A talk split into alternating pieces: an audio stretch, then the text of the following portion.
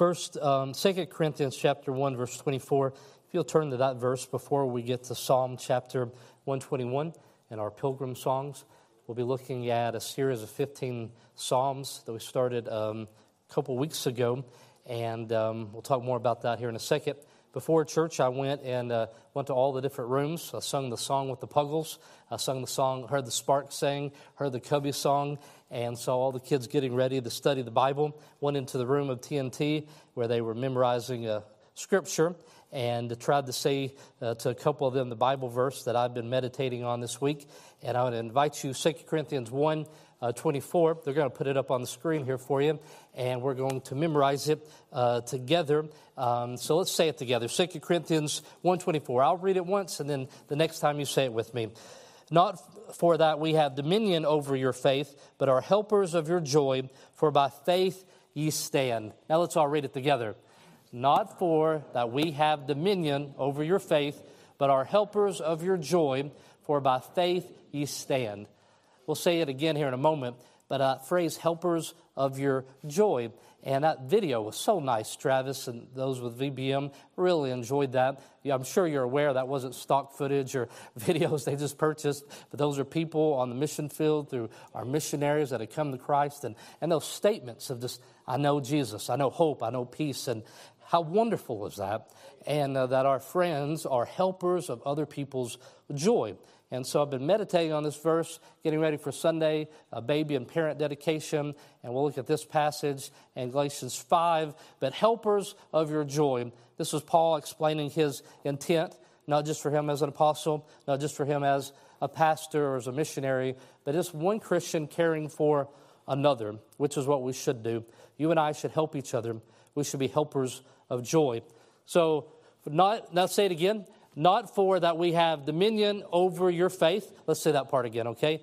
Not for that we have dominion over your faith, but are helpers of your joy, for by faith ye stand.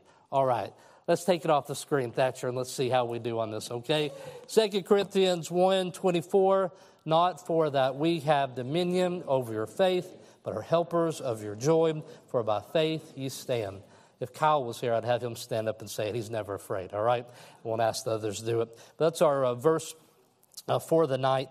And I, I read something this week, and it said, When your friend goes through a storm, don't be a broadcaster, get an umbrella and cover them. I thought that was a good statement, right? When your friend goes through a storm, don't be a broadcaster. Like, it looks really rough where my friend's standing. Go get an umbrella and cover them. And so, anytime a Christian sees another person that has some of that joy zapping happening in their life. Through the burdens of life, they're going through hardship, sin will take away that. We fight for their joy and we help them. Um, we go after that. That'll be an emphasis on Sunday about bearing one another's uh, burdens. But as we get to these pilgrim psalms, songs that we're looking at, we're just mindful of the fact that we live uh, with different uh, burdens on us. And so here's a group of people that were homesick. Uh, Selah told us when she was little, I think it was Selah, she said, I'm homesick. And I said, Well, you've been home all day. How are you homesick? She says, I'm sick of being at home, all right?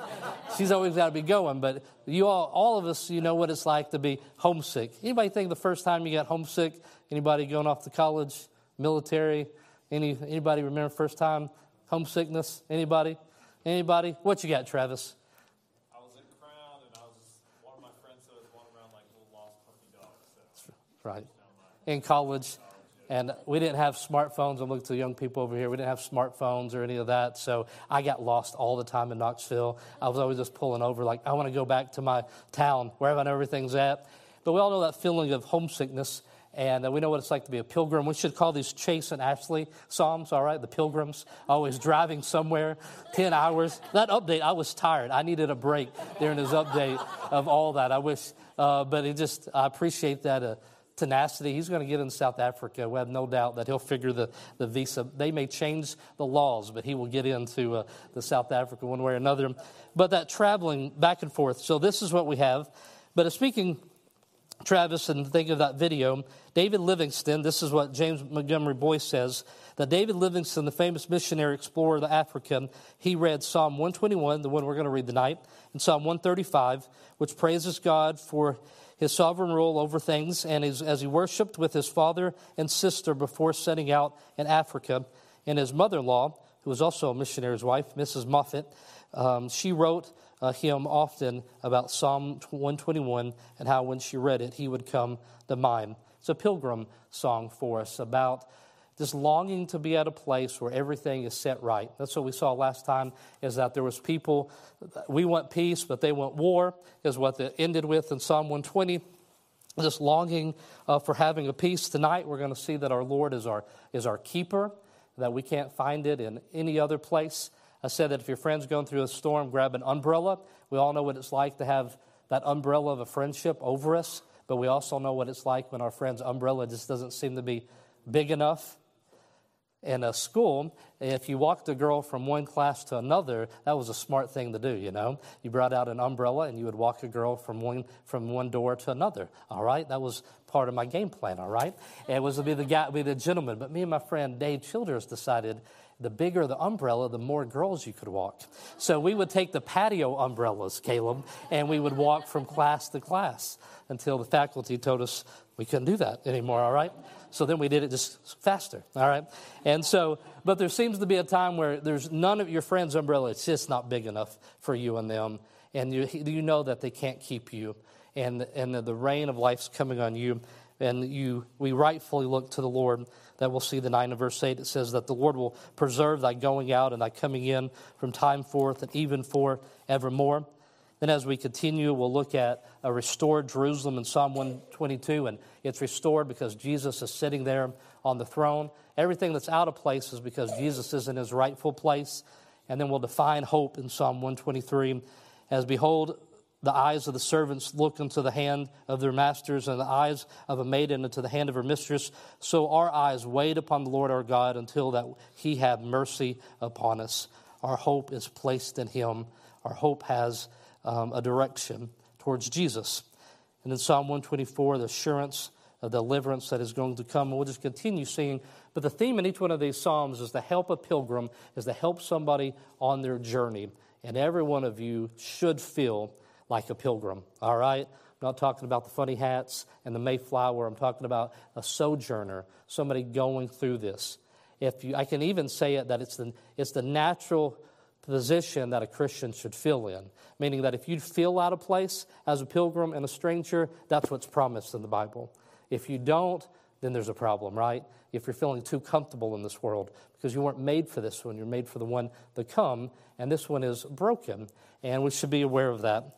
And so we sing in Against Danger as they're walking from where they're at, coming from different places. In the last psalm, we saw that they were, as they would come, there'd be enemies, people on the road that would be mocking them possibly making fun of the funny rituals they're having, the traditions, and their walking, and the protect, protection uh, that they would need. And as they will go, they will look into all the danger to the hills, and they'll say, Where is my safety coming from? And we'll say, It comes from the Lord. But that's just the first couple verses. The rest of the verses, they preach a message to themselves. Just eight, about six statements that we're going to give that are just they're preaching to themselves as they're walking, all right?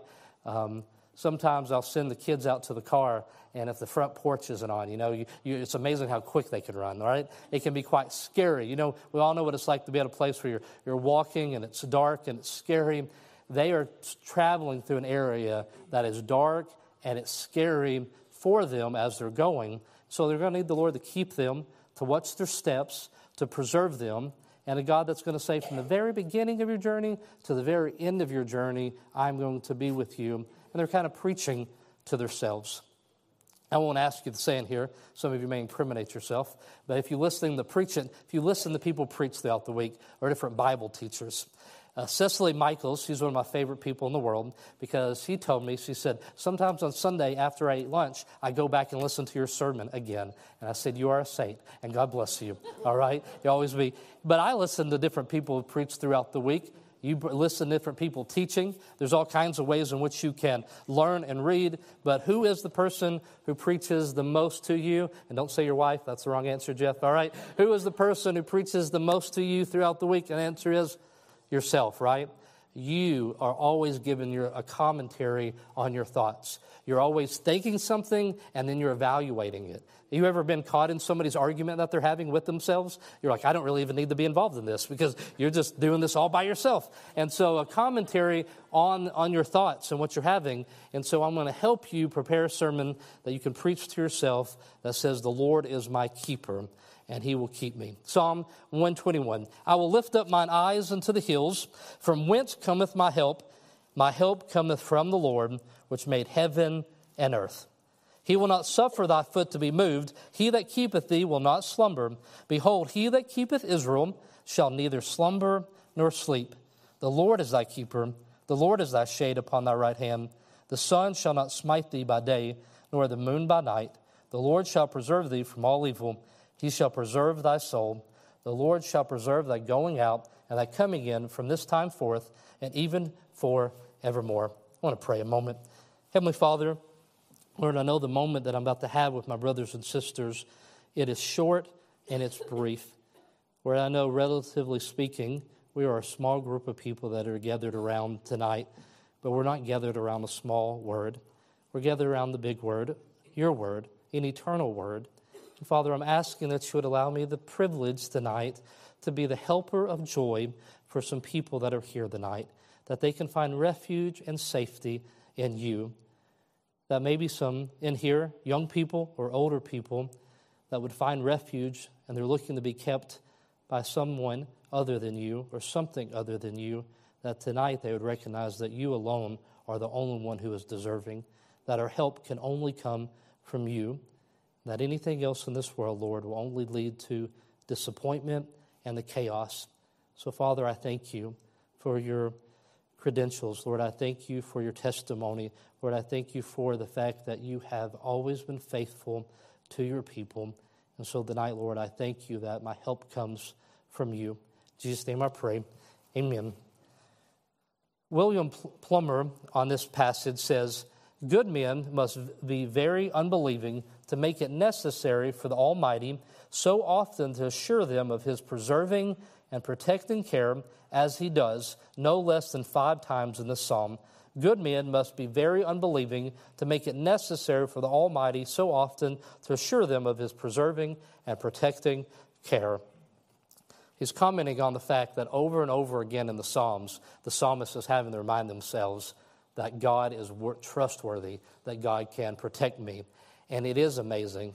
I'd almost say, dare say, it's almost it's shameful how often that we need to be reminded of it. But God knows us and He provides this for us. But we find ourselves so many times just forgetting of this. So, where does my help come from? Verse 1 I will lift up mine eyes unto the hills, from whence cometh my help. So, there's a few different ways that we could say that. We could say, What is my source of security? Or we could say, Where do I look for look to for refuge? Or where do I find my comfort? Or what is my source of protection? And we all know the answer on Thursday night at 7:50, the answer to this question, but in real time it gets more difficult. Stephanie and I have done CPR training a lot together. I'm not sure why, but we've probably done it five times um, through the time we've been married. Very dangerous life we live, right? And um, but every time she always gets a better score than me, and the reason is no matter I remember all the steps that I'm supposed to take, but as soon as they say there's an emergency, I immediately don't ask anybody to call 911 and I don't secure the area, okay? Those are the first two things that you're supposed to do. I always skip those things and I immediately jump into action, all right? Trying to save the dummy, all right? The mannequin, all right? No, and trying to save the person uh, from whatever it is. And, in, in the same manner, I can tell you right now on a Thursday night that I need to go to the Lord and find my safety in Him, but I so often immediately move to action and I forget those steps. So there's, two, there's only two options. I'll subdivide the second one, but the first one is you can go to the Lord to keep you, our God, where you should go. And the second is anything else. Anything outside of Him is the wrong answer. And so, what are some of those anything else's? Um, it could be ourselves and what we do. Like in the example I gave, it's just me going into action. I'm going to keep myself. I'm going to preserve myself. I'm going to make sure my steps don't fall. I'm going to do all the things that I'm going to ask the Lord to do. Or maybe circumstances will alleviate the problem. The problem came with circumstances, the new circumstances may solve it, or resources, or what's being provided for us. You call somebody, you ask for them to take care of it, um, and other people. So either you can look to God to keep you or to anything else. And looking to someone to keep you and to preserve you is a form of worship. And so to not look to the God of heaven, not only is it shame, it's pragmatically wrong, it's not the right answer, but it's a, it's a, it's a problem of the heart. And when it's a, it's a matter of pride, it's, this, it's to take matters into your own hand.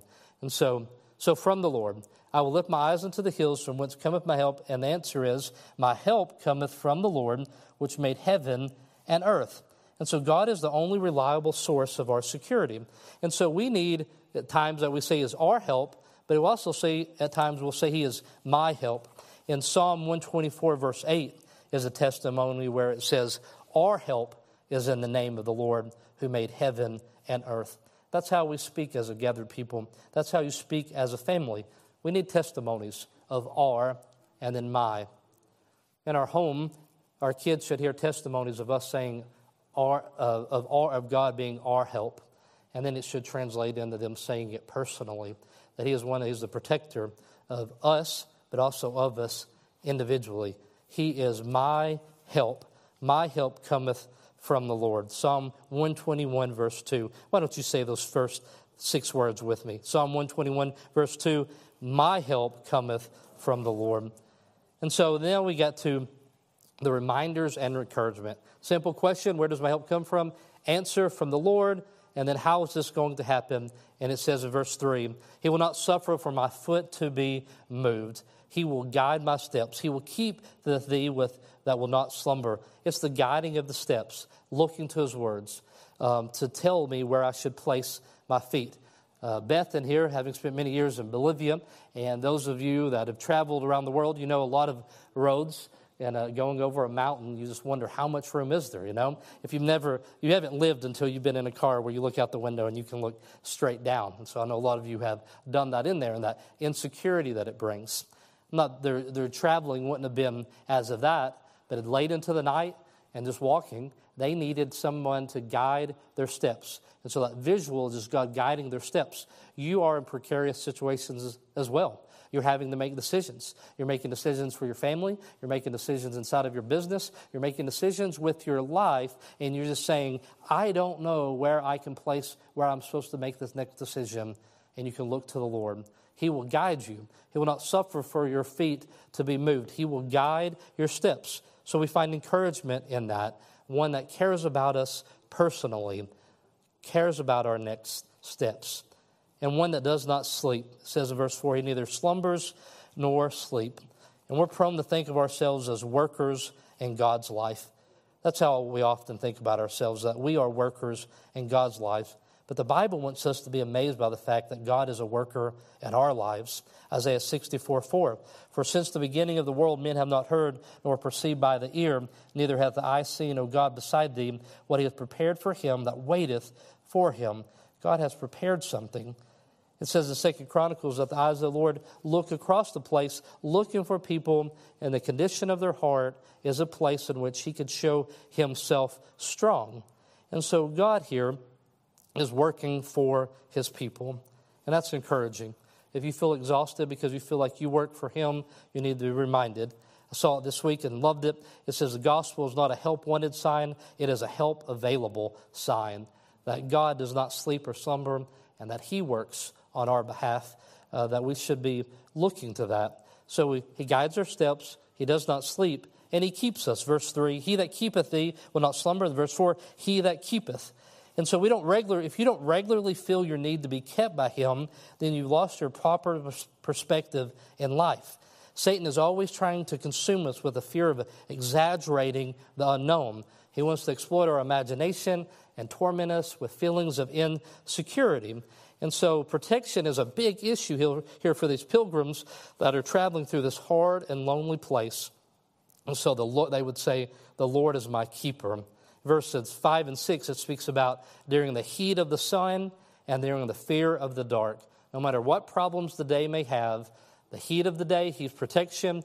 During all the fear that they would have at night, by the moon night, He is there as well. and he's keeping us from evil. Verse 7 preserves thee from all evil.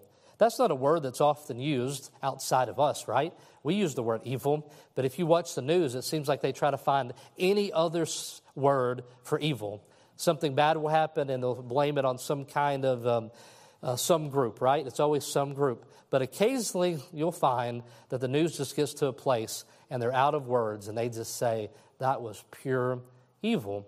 But as God's people, we're very much aware of the fact that we want to be preserved or kept from evil. Evil can and will harm us in our lives, but it can only do so much harm. Satan can, can make months or years or even decades be miserable, but his leash is short and eternity is long. That's why Jesus tells the disciples, Luke 21, that you'll be betrayed by parents, brethren, kinsfolks and friends, and they might even be put to death. But he also says, not one hair of your head should perish. How are both of those contained in the same portion of Scripture? Is that we are preserved and we are kept from that eternal judgment. We are kept from the evil that Satan would want to do from us. So we're kept from evil by the keeper, but he keeps our lives. He will preserve thy soul in verse uh, number seven. He meets our needs, he gives us, he sustains us what we need. Greg preached a great message recently about, uh, or at Good Friday, about God's given us abundant life. It's eternal life. It doesn't start at the end of our lives, but it started at the point of salvation. And our lives are abundant, but we also know that we live with daily bread, that He gives us the grace that we need for each day. He gives us our cares. And how well, well does He care for you? So well that He told them that even the hairs of your head are numbered. So our keeper, who is keeping your life, knows you extremely well. He knows you completely. Occasionally, when Stephanie leaves the kids with me, and then she comes back at the end of the day and says, Did you feed them? I say, Well, no, because I wasn't hungry, all right? And so I occasionally forget important things, but our God doesn't ever do that. He, he, there's never a time where He just says, I forgot that you needed this and I wasn't being mindful of it. He's attentive to us. Let me end with this. So, he keeps us from evil, keeps our lives. And then verse number eight, so precious. The Lord will preserve thy going out and thy coming in from this time forth and even for evermore. As they're singing in the face of danger, they say, From the time I take my first step to leave, to go to my pilgrimage, to the time that I come back, every step I have been protected by the keep, keeper. For us, though, it's the middle that's so scary. We have great trust that God started when we were saved. And then we pray that someday when we get to the day of our death, we will, st- we will do that gracefully, knowing Him. But it's the middle that seems to be so scary in all of this. When I was a kid, we would sing Jesus Loves Me um, out of the songbook. And the third verse, if you don't know it, there's a reason we don't sing the third verse, and most songs all right? If, if a songwriter's not sure about a verse, he puts it on the third one, all right? Well, the third verse that Jesus loves me, it says, If I love him when I die, he will take me home on high. How many of you knew that? I'm looking at you, Miss Sandy. You knew this, didn't you? All right? You, um, if I loved him when I die, he will take me home on high. And the pastor of the church, he would always say, we would change it. And he would say, I will love him when I die, and he will take me home on high. That confidence that we will have uh, that He will take us and that He will keep us at the end of our lives. That same God that you have trust for the end of your life, you can trust for the middle of your life. The same one that you trusted with your soul and salvation, the one you can trust right now in the middle. I'll end with this quote uh, for you uh, tonight. And it says The psalm ends with a pledge which can hardly be stronger or more sweeping. Your going out and your coming in is not only a way of saying everything in closing detail, it draws attention to your one ventures and enterprises to the home which remains one's base, again to the pilgrimage and return, and perhaps even by another association of this pair of verbs to the dawn and sunset of one's life. But the last line takes good care of his journey, and it would be hard to decide which half of it is the more encouraging. The fact that he starts from this time now, or that it runs not to the end of time, but without end, like God Himself who is my portion forever, from this time forth and forevermore. So, where does our help come from? The Lord. The Lord who guides our steps, the Lord who does not sleep, the Lord who keeps us from evil, the Lord who keeps our lives, and the one who keeps us for the entirety of our lives. If you're feeling a little bit homesick, I understand, but you know that you can go into the presence of the one. He is your refuge. until we are in heaven, we can still abide with Him. We can still dwell uh, with Him. And I would encourage you uh, to do that. If you feel like life's maybe slipping out of control and you feel just a little bit vulnerable, feel like it's a little bit dangerous, you can go and find comfort in Him and, and pray to Him and say, He is my keeper.